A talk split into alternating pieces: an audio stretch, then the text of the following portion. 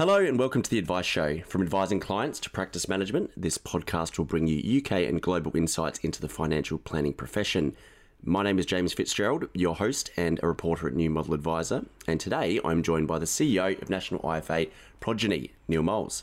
Neil, welcome to you and thanks for joining us. Hi, James. Thank you very much, and uh, thank you for everyone for listening.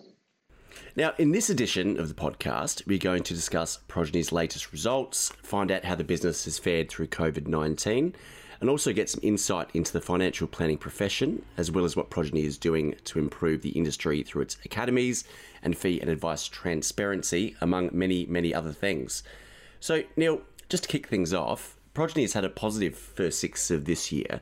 Uh, I think going on the results, revenue's up 17%, AUM rather is up around 370 million. What are the reasons behind these numbers this year and you know behind the success really? Um, yeah, it has been a it's been a, a good start to the year for uh, for the business and, and the people here. Uh, I think uh, with, with, any good start, you have to go back a, a, little bit further and you know look at the last six to twelve months. And you know when when the pandemic hit, we we made a very I guess, brave decision at the time to to invest in the business and, and to try and grow through the pandemic. Mm. Um, so, you know, we recruited, I think, 80 people in the last 12 months and, you know, invested a lot in technology, in data, in our people uh, and our marketing, which, you know, meant that we start this year um, in a, a, much better place. So the results that we're now seeing are, uh, are born out of the investment that we made last year um, and hopefully are a platform for continued success. Yeah, perfect, perfect. And you know, going through the results as well, um, I noticed there's a, you know, a few mention of acquisitions and your acquisition strategy in there for you know this year and next and moving forward. Can you please run me through that that strategy? You know what your plans are, and has COVID posed any you know any real challenges to finding and buying new firms over the past eighteen months? Um, no, it's not posed any real challenges apart from you can't shake hands anymore. Mm, so mm. you know you can't shake hands on deal anymore, can you? You've got to trust DocuSign um, which is very frustrating. But I think in, in terms of the landscape in the UK is, you know, we, we live in a very fragmented marketplace uh, in terms of numbers of firms and, and numbers of advisors out there. Um, and I think you know the one thing that's that's been staring at us for, for a while now is, is regulation and, and mm. the hmm. costs of, of operation, whether it be that cost of regulation with levies and and um, or it's the cost of PI insurance. So I think a, lot of people, and especially post pandemic, are looking at the businesses and thinking, is this what I really want? Um, or would I rather be part of something a bit larger now? So for us as a, as a business, we, we've always had what I've referred to historically as our acquire to hire strategy. Hmm. Now, I'm a firm believer that the, the best people in the industry end up run, running their own businesses because they, they don't want to work for anyone else. I mean, I think I've said yeah. a million times I'm, I'm unemployable. Um, so you know they, they end up running uh, building up their own business and they get to a point whereby they're fantastic financial planners but they don't enjoy the other parts of you know whether it's compliance operations marketing mm. uh, hr so w- we've always looked at those businesses and said look we w- we're happy to invest in you in your business. We'll, we'll acquire the, the business. Come and join us uh, and we'll release you back into the wild to go and be a great financial planner bring on new clients look after your existing clients and we'll take over everything else so for us, that, has been our typical acquisition and, and you know, why we've been successful in that space. Uh, what we've not done and what we won't do are, are uh, types of acquisition where people just want to ride off into the sunset. Mm-hmm. Um, we're, we're not a, an acquirer of client books or, or assets in, in that way. We want people who want to join this vision and be part of it for the next few years. Yeah, perfect. How do you see the acquisition market moving forward? I mean, everyone says we're going to go to a you know massively consolidated model. You know, everyone will just eat each other in the end. Um, and there'll only be a few IFAs left. How do you see it? What's your opinion? You know, being a national IFA that acts, has their own acquisition strategy, which seems to be working. Look, I think there's over 5,400 regulated firms in the UK. Um, I think there's a lot of scope for acquisition. If you look at the numbers of planners in the in the industry over the last five years, it's gone up. Numbers of firms haven't really gone down, despite the, the so-called mass consolidation that's going on. Mm-hmm. So there there are as many, not as many, but close to as many fantastic new firms that are launching as to those that are being acquired or, or closing down and disappearing. Um, so I think we've got the advent of you know, big investment coming into the sector. Um, you know, we've seen a lot of private equity deals um, which some good, some bad, in my opinion, mm. um, for the sector. Um, and I think that will continue. because people see value in that in that ability to buy and build strategy. Um, not not one for us in the way that we're doing it or want to do it. So I think the I think the market will remain hot, if that's the right term, um, in terms of acquisitions. Um, and I think the sector can consolidate and, and, needs to. But by the same token, James, it also needs to create an environment where where new firms can set up, where the barriers to entry are not too high. You know, where levies and fees and PI insurance can be controlled. Because some of the best businesses I see are the, are the, the new ones, the young ones mm-hmm. that are embracing tech talking to to the next generation of clients and we can't afford to lose that as, a, as an industry we need to, to help them help those firms get started well you talk about the levy you know the FSCS levy's gone you know, ballistic over the past four or five years and it's going to go up again um, the FCA is talking about you know some solutions to that whether that be increased cap ad um, or indeed a cap ad levy perhaps but we won't know about that for the next couple of years um, PI insurance isn't exactly going down, although I hear it's slightly better this year with some IFAs getting their bills over the last few weeks. Yeah, what can be done to reduce that barrier of entry? Does it need to to new firms you know need to join someone like Progeny or a similar national IFA to get get in to the industry, or you know what what's the solution here? Um, first of all, I think if you keep doing the same thing, you can't expect a different outcome. Hmm.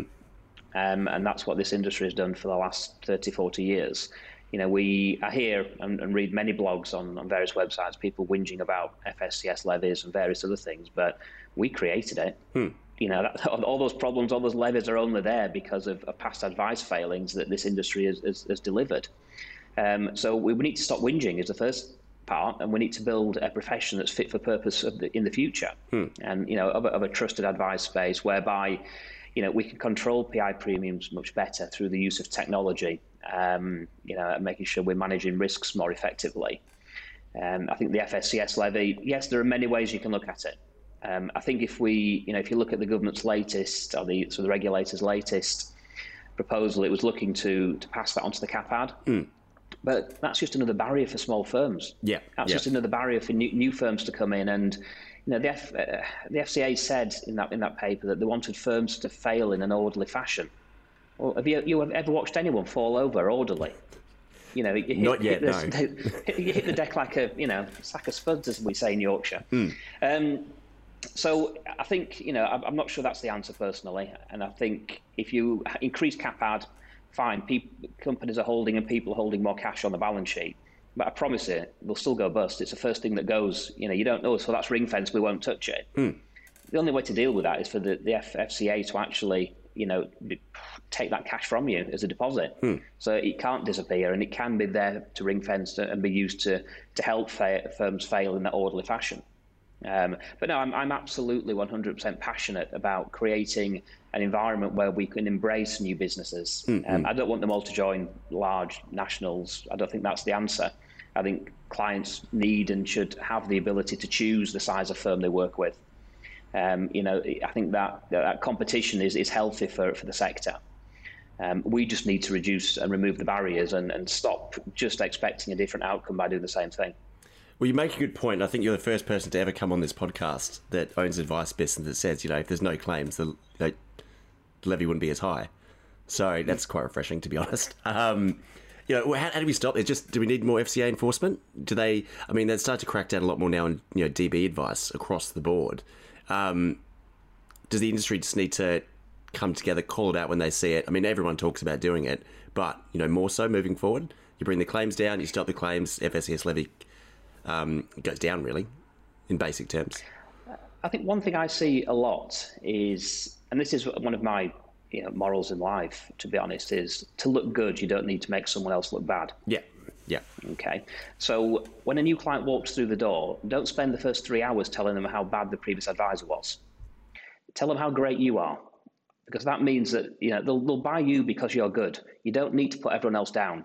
All you're doing is, is building a claims culture of saying, no, you need to go back and complain about that, they didn't do it properly. Well, okay, if something genuinely bad has happened, absolutely that needs to happen. But in the main, we don't need to do that. We need to create a code of ethics, very much like the accountants and lawyers who will not do that. They will not talk badly about another firm. Mm. It's not what they do. So if we can remove the, the you know that claims culture from from the profession, then I think it will help. Um, you know, I think, and we yeah we we should call things out, but as an industry, we don't come together. We're happy to be you know fragmented and separate, and it just doesn't work. So I think it's incumbent on us as, as CEOs of businesses to get together and come together and say, this is our code of ethics, this is our code of conduct, and how we're going to act going forward. We don't need the regulator to tell us what good looks like, and we don't need a levy to prove it. We have to take responsibility right now for mm. what the future looks like. Uh, otherwise, there won't be a profession in 20 years. It will go, and technology will just take over because no one will trust what's going on anymore.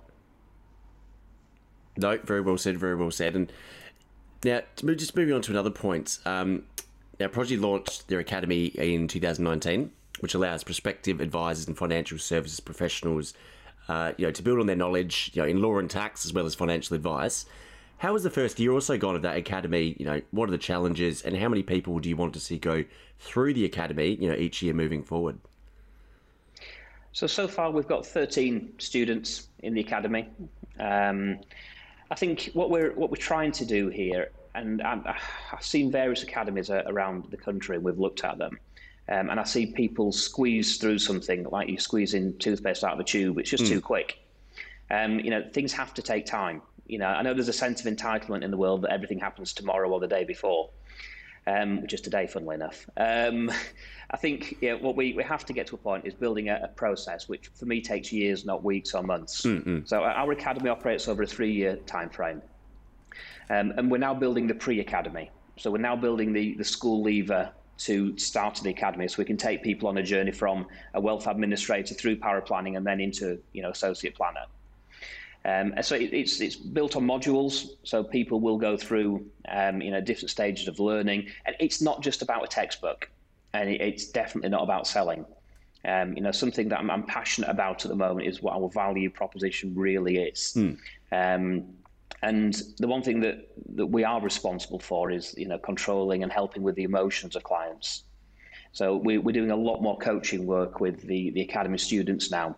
So that, you know, it's not just open and closed questions as it used to be 20 years ago. It's, it's genuinely how do you understand the emotions of what's in front of you mm-hmm. and how can you take away someone, someone's fears and, you know, deliver them a plan that, that works for them and give them that confidence. Um, so the, the academy is built over a, a three-year module uh, basis, and at the end, effectively, they, they graduate from the, the Progeny Academy, and then they move straight into, into professional advice. Mm. Um, our point of difference is that with our students, they will also take a seat in, in our tax team, in our private clients, and our corporate team, and asset management. We're not building financial planners, we're building professional advisors so that when they come out, you know, financial planning can be just down here in the detail. Mm. We want it to be up here. You know, people refer to that as the helicopter view, which always frustrates me, but I think people get what I mean. Yeah. Um, so we, are building professional advisors. Um, you know, in terms of how many we, we, we'd, we'd like to take in, as many as possible. You know, I don't want to build just an academy business, don't get me wrong, but I would love to see six to 10 students going through that entire process from wealth administrator to associate planner each year um, and let's create the planners of tomorrow. Um, and that for me, we're really passionate about it, as you can probably tell. Um, you know, I think we're having a great time with it. The the students are loving it. They're, the clients are loving it as well because clients get to see, you know, within our structure who their next advisor is going to be when someone retires. Mm-hmm. Because we introduce them through the academy, and you know, we make sure that for five years they work with that client they're going to be taking on. Because um, clients worry about when financial planners are going to retire. Well, let's take that fear away as well. Well, I suppose it gives those clients confidence that you know someone at the business is actually going to stick around and take care of them. Yeah, and they're not just a commodity. Mm. Um, and you know, I think because of the structure that we're building, we, we, they can see that longevity. Um, you know, and if, if, you look at the academy students, they don't just mature from the academy, graduate from the academy, and we say, right, there you go, go and find some new business, crack on. Um, we don't. We see them with the client bank. Uh, and it's, it's our responsibility to build the business and grow the business through marketing and you know referrals to make sure we are bringing on sufficient clients to you know to, to, to seed them with a good start uh, in that process. And they need to learn and, do it themselves don't get me wrong. Mm-hmm. but it's not just you know here you go let's open the doors go out and find some clients. If we again we're not we're not a sales culture. We're, we're there to look after those existing clients well mm. turn them into advocates and then they recommend their, their friends to us so it's yeah for, for me it's one of our well, the, probably one of the bits apart from technology and data that I'm most excited about in, in, in this business. Um, and I would love to see other other firms out there um, really start to, to embrace this. And look, it's an investment. It, it's it's not profitable for a second, I promise you. But for me, this proves we're trying to create a business that's here for, for the long term, that you know can last 20 years and beyond, because it takes a long time to get this investment back. And in, in a small way, I, I hope other firms will, will start to do the same. So we create the next generation for this profession.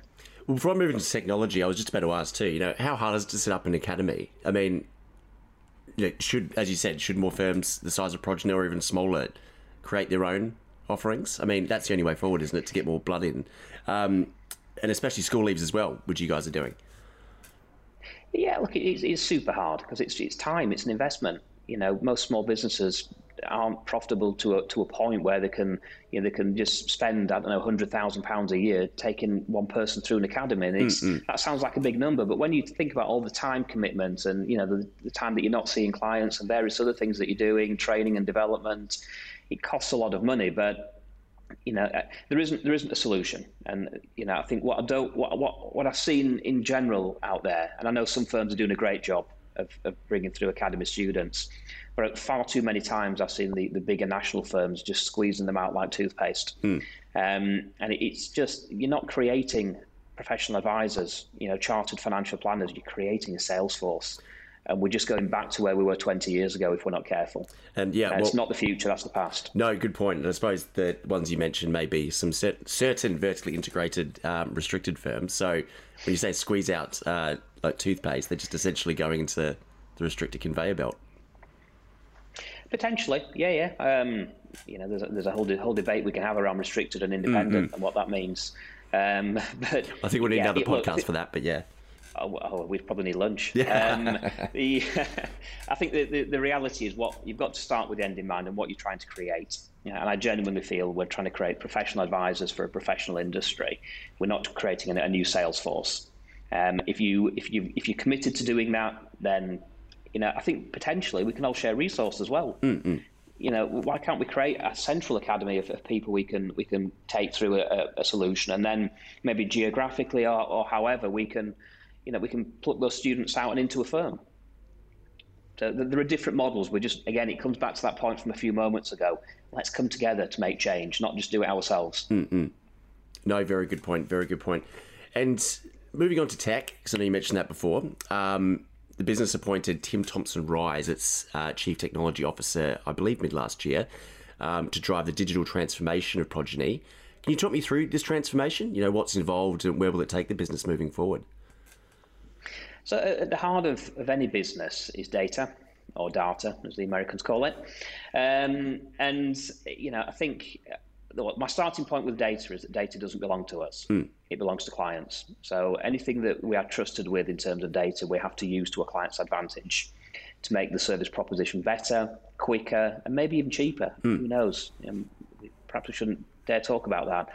Um, so uh, our our journey is to to make sure that a we're holding the right amount of data regarding our clients to deliver a more enhanced service um, to them, and and we live in an industry that it's, it's a nightmare when you look at the back office systems because they don't talk to each other. Mm-hmm. Um, you know, so for, for us, our, our journey was around moving all of our technology into one technology stack and you can choose whether it's Amazon or Microsoft. It's up to you. But you know, you, you, you, the stuff that you're using needs to talk to each other. Yeah, and that yeah. sounds very simple. Um, and if, if you then look at you know three things, I guess in business. First of all, you know we talk about FSCS levies and regulation and PI insurance every business I've been into looks at um, you know data in the rearview mirror. You know, every board pack that you look at six months out of date by the time you read it. Mm. If you can get data and look at risk in real time, it means you can get in front of problems before they become problems and manage risk a lot better. Which fundamentally means we can start to look at, you know, working with insurers to say we're, we're doing this much better now. Can we have reduced premiums, please? Mm-hmm. Um, I think it can make us more efficient. Um, and what do I mean by that? We we as a business restrict the number of clients each planner can look after. Um, you know, we, we believe 120 is the right number. And that's based on our, our time and motion studies that tell us how long it takes to do a piece of work and, you know, CPD, holidays and, and life is factored into that as well. Um, but I think the more efficient we are, maybe we can move that number to 125 or 130, um, but still deliver a great service to clients. And so I think doing all of that means we, we become a, a better better business. We can serve more of the public. You know, there's a growing need for advice. Mm. And uh, you know, if you look at the Australian market with superannuation, you know, the average pension pot in Australia is just over four hundred and fifty thousand dollars. You know, if you look at the average pension pot in the UK, what is it, forty thousand pounds? Mm-hmm. So we've we've got auto enrolment. Okay, it's not compulsory, but I'm sure once we get a government that's um, brave enough to do it, it will be compulsory. And in 20 years' time, we're going to have similar pension pots to those in Australia. And, and when that happens, there's a huge growing need for advice, and there aren't enough of us. So unless we embrace technology uh, and make ourselves, you know, uh, reduce risk and improve efficiency, we're not going to be able to, to serve the needs of the next generation of, um, of the public that need advice. How do your advisors, um, you know, what's what your advisors' feedback about this, you know, data-led approach and you know, limiting client numbers? Um, I think they all get the, the client limiting numbers um, because you know our our strategy has always been turn clients into advocates. Mm-hmm. They recommend their friends. Well, the more time you spend with clients, the better job you do, the more chance that you've got of happening. Yeah. Um, so you know they, they get that. Um, I think they, they also you know I think uh, what advisors are, are not good at is paperwork. We all know that. Yeah, that's that's not a problem that started yesterday. It's it started with the turn of the century. Yeah, yeah. Um, so I think the, the ability for them to do what they're good at, which is coach clients, you know, deliver cash flow modeling, goal-based planning. If all the data is in one place and it can just be delivered to them, here you go, guys. You'd have to spend two hours filling a fact findings. It's been done by the client for you. Mm-hmm. Um, then that, that makes their life a lot easier. It means they can do what they're really good at. So it takes time to get people on that journey because initially you're asking them to do a lot of work to cleanse data and put it in the right place. But once it's there, they can see the better outcomes it's delivering for them and more importantly for the client. Mm-hmm. Have you seen a massive push towards technology from some advisors over the past 18 months since the pandemic hit? Um, do you know what? I think the advice industry has dealt with it really well. Mm. Um, you know, and uh, I mean, I've, I've, said this a few times, but I'll say it again. I think providers have been shocking. Yeah, I really do. You know, we as as, a, as an industry, we're the client-facing ones. You know, we're the ones who had to ring all of our clients when the pandemic hit and coach them through, you know, markets falling 10, 20, 30 percent in a couple of days. Um, you know, we, we were there for them, um, and we, we embraced whether it was video conferencing, whether it was the use of portals, um, and then also things like DocuSign. And you know, that's so in a way. So let's just take DocuSign. And I'm not promoting it for a second, by the way. Um, you know, we used to post things to clients. Mm. Okay, so that used to take what snail mail five six days to get there and back to you. Um, and then you'd post it off to a provider. They'd do the same and it'd come back. But that creates an expectation as to how long something takes with a client. Now, because we've embraced DocuSign, we upload it to the portal. It comes back 45 seconds later once they've had a chance to read it and sign it. And then guess what? We print it off and post it to a provider. Yeah. Because they can't deal with it properly. Well, that's not good enough in this day and age. Mm. You know, we're investing in technology, we're investing in, in the future, and, and they just simply haven't. I know that, uh, and that's legacy providers. I think there are some fantastic new ones coming and some great new tech with you know completely paperless end-to-end processing now. Um, but the big boys out there, and we don't need to name them, have done a very poor job. Mm. And you talk to them about their, their new platforms and wrap and, and various other things that they call these um, custodians, and it's just, oh yeah, we're doing this. And it's like, well, yeah, but you're just catching up with everyone else. Mm. That's not anywhere near in front of where you need to be today. That is just the past. I'm sorry. And if that's all you're going to do, then people will select against you with some of the, the new challenger platforms that mm. are that are coming. And I suppose, yeah, I suppose a lot of these providers too. I mean, we were writing stories about some of them. Again, no, na- no, not naming names, but some providers last April, um, when we all got, you know, we're all sitting at home, and some of those issues are still around now. Um, so they haven't been. A lot of them haven't been terribly quick at um, updating their systems, or indeed, you know, implementing new technology, have they? No, and this is this is perhaps a problem with the you know the the, the corporate structure that we, that we look at with some of these businesses. The focus on profit um, otherwise, investors don't buy the shares. The shares go down. Mm. So they spend their life listening to analysts. And it takes a very brave CEO to step in and say, do you know what? Pause. what we've got is broken, guys and girls. We're going to have to rebuild this from the ground up, start from scratch, which means we're not going to make any profit for the next two years or a lot less profit. But by the end of it, we're going to be over here and it's going to be amazing. They don't work that way. Mm. They just keep trying to make the same profit each year to pay dividends to shareholders. So I think they need to be brave. They need to step out of that comfort zone and say, do you know what? If we keep doing this, it's not the same thing, isn't it? keep doing the same thing, you get the same outcome. Mm. It ain't going to change anytime soon. There are technology platforms that are coming that will take over this this sector in the next five to ten years. And you know the, the, the Goliaths that are out there will be sat back, and the analysts will be thinking, "What's what's happened? What, what went wrong?" Well, your model wasn't fit for purpose, and you didn't invest in it. So, or if you did, you invested so to catch up and not get in front. Um, so, I think as, as again, we can help that process because we can we can work with the challenger platforms which I think is fantastic. Mm. Um, let's let's let's be brave as an industry. Let's back them. Let's say, yeah, you are the future. I'm sorry, Goliaths over there. We're not going to use your your platforms anymore because you're expensive and not great. We're going to use these ones over here. They might not have a great brand behind them, but they work. Mm. And if we start selecting against the the Goliaths, then so what? You know, everyone else will, and they'll have to change because the analysts will tell them to. Mm-mm.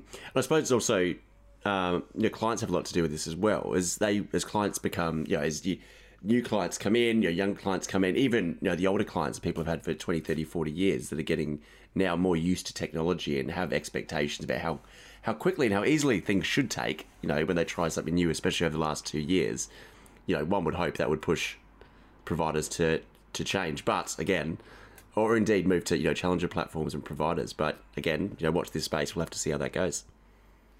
Yeah, let's just hope that people don't just buy the challenger platforms and uh, and, and, bury them. Mm-hmm. Um, because I think we're also in danger of potentially seeing that start to happen in the uh, in the sector now. Um, you know, make sure the, the great tech out there can be supported and we can watch it grow, and we don't just let the uh, the Goliaths step in and say, "We'll buy that," and we'll just we'll just forget about it. Well, they're more the private equity guys, yeah. Potentially, mm, yeah. mm, mm. We shall see. Obviously, there's a flurry of those deals last year, but um, a tiny bit quieter um, over the past few months. But yeah, who knows what's going to happen in that space coming, you know, coming to next year. But um, Neil, just one final question before I let you go. Now, you ha- you yourself been in the media um, over the last year or so talking about you know, providing service which matches the price of advice, um, and you know, and why some people still don't trust advisors you know, what is Progeny's strategy and how does the industry as a whole improve, you know, price and service transparency? So I think first of all, you you have to d- deliver what you say you're going to deliver. Mm. Um, you know, that's the first part on the trust equation. Um, so you know, you want to build trust with a client. Say you're going to do it, do it. Mm. Um, you know, we come across far too many businesses that we, that we look to invest in where you know people are saying they look after 500 clients. Well, frankly, you don't. It's impossible. I've done the maths. Um, you know, it's just you can't do it. You're not doing it properly. You might send them evaluation, but there's nothing else going on. Hmm. There's no real engagement. So I think the first thing we, we, we, can do is to to make sure we, we get our numbers right, um, which you know means we yeah there's only a certain amount of profit you can make if you do this properly, and I think that has to be accepted. Um, so I think we, we have to be strict around what the proposition looks like. Um, I think thereafter you, you well, first of all you have you have to deliver the service that you say that you go into. And then I think you have to be really careful about what your value proposition is. What are we actually delivering for clients? Um, you know, I think, you know, historically, this sector has been all about picking stocks, picking investments, and saying that we've we've made you some money. Well, no, you didn't. The market went up.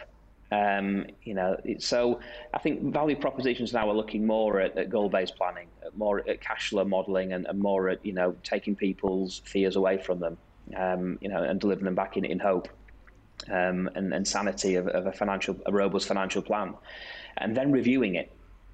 And you know what we've got to move away from is a is a sector that just chases the new all the time. Um, as one client said to me a long, long time ago, the older gold. Um, so you know, let, us make sure that we we build a, a, profession that's based around servicing existing clients, servicing those that pay us, and not just chasing new business so that we can you know generate additional profits. Mm-hmm. Um, so I think that that's important. I think one thing that we have seen, um, and anyone who's looked at the Australian market in the last five years has seen a huge royal commission over there. Yes. Yeah. Um, obviously, the, most of the banks now are, are, not allowed to give advice. Um, you know, we've had the FASEA regulations over there to improve qualifications. In a couple of years' time, you're going to have to have a degree to give advice. Um, but what they also looked at was something called fee for no service. And you know, they found that a lot of the, the major financial institutions were, were charging people and not delivering any service. Uh, and we've got to make sure we don't fall foul of that in the UK. We've got to make sure that if we have a client signed up to an agreement, then we fulfill that agreement, that obligation. Um, and if you follow our model, if you look after clients, they recommend their friends to you. So why wouldn't you? Why wouldn't you look after those clients properly instead of just trying to win new ones and end up with 500 clients? Um, and look, there's some amazing models in the UK, so this is not everyone. Um, so my, my challenge to the sector, our challenge to our business is, you know, let's look after what we've got. Let's do it really, really well. Um, and also from a, a client perspective, you know, if, if you're out there and you've not seen your, your financial planner for a couple of years, reach out to them. This isn't about trying to generate claims for, you know, not receiving advice and trying to reclaim the fees. Mm. This is about making sure that clients understand the service that they should be getting and demand it, and that firms and planners deliver what they say they're going to do. So this is a time to look at people's client banks, for clients to look at their agreements and say, right, am I getting value out of what I'm doing? Um, 99% of them will be. I'm sure that's a made-up stat, but um, you know, a lot, the vast majority will be, and, and that's great because in, in, general, this is a great, great profession that delivers fantastic value and service to to its clients. But in those small numbers of instances that you might, might not be doing that, then just reach out to your clients and start delivering what you say you're going to do. If the value proposition isn't right in the business, then then rip it up and start again. Um, this is the future, not the past. Um, so I think we can learn a lot from what's happened in Australia, uh, and I would urge anyone to look at the outcome of the, the Royal Commission over there. Um, you know, because I know that the FCA will be looking at it, mm-hmm. and they'll be looking at the improvements that they're making around uh, around regulation, around fees, around banning of various commissions, uh, and also education uh, and standards. And you know, in the same way, we need to learn from what Australia have done from superannuation. I think there is there's some good bits to be taken out of the the outturn from the uh, the Royal Commission. No, very much so. And I, um, I, I read it in depth about God a year ago now, doing an article, and yeah. it's a very interesting reading. So I'll see if I can put it on the um, uh, a link in the podcast somewhere uh, or on the um, the text that we put out the article. So I'll make sure that is done. But Neil, thank you very much for joining the Advice Show this week and thanks for joining us.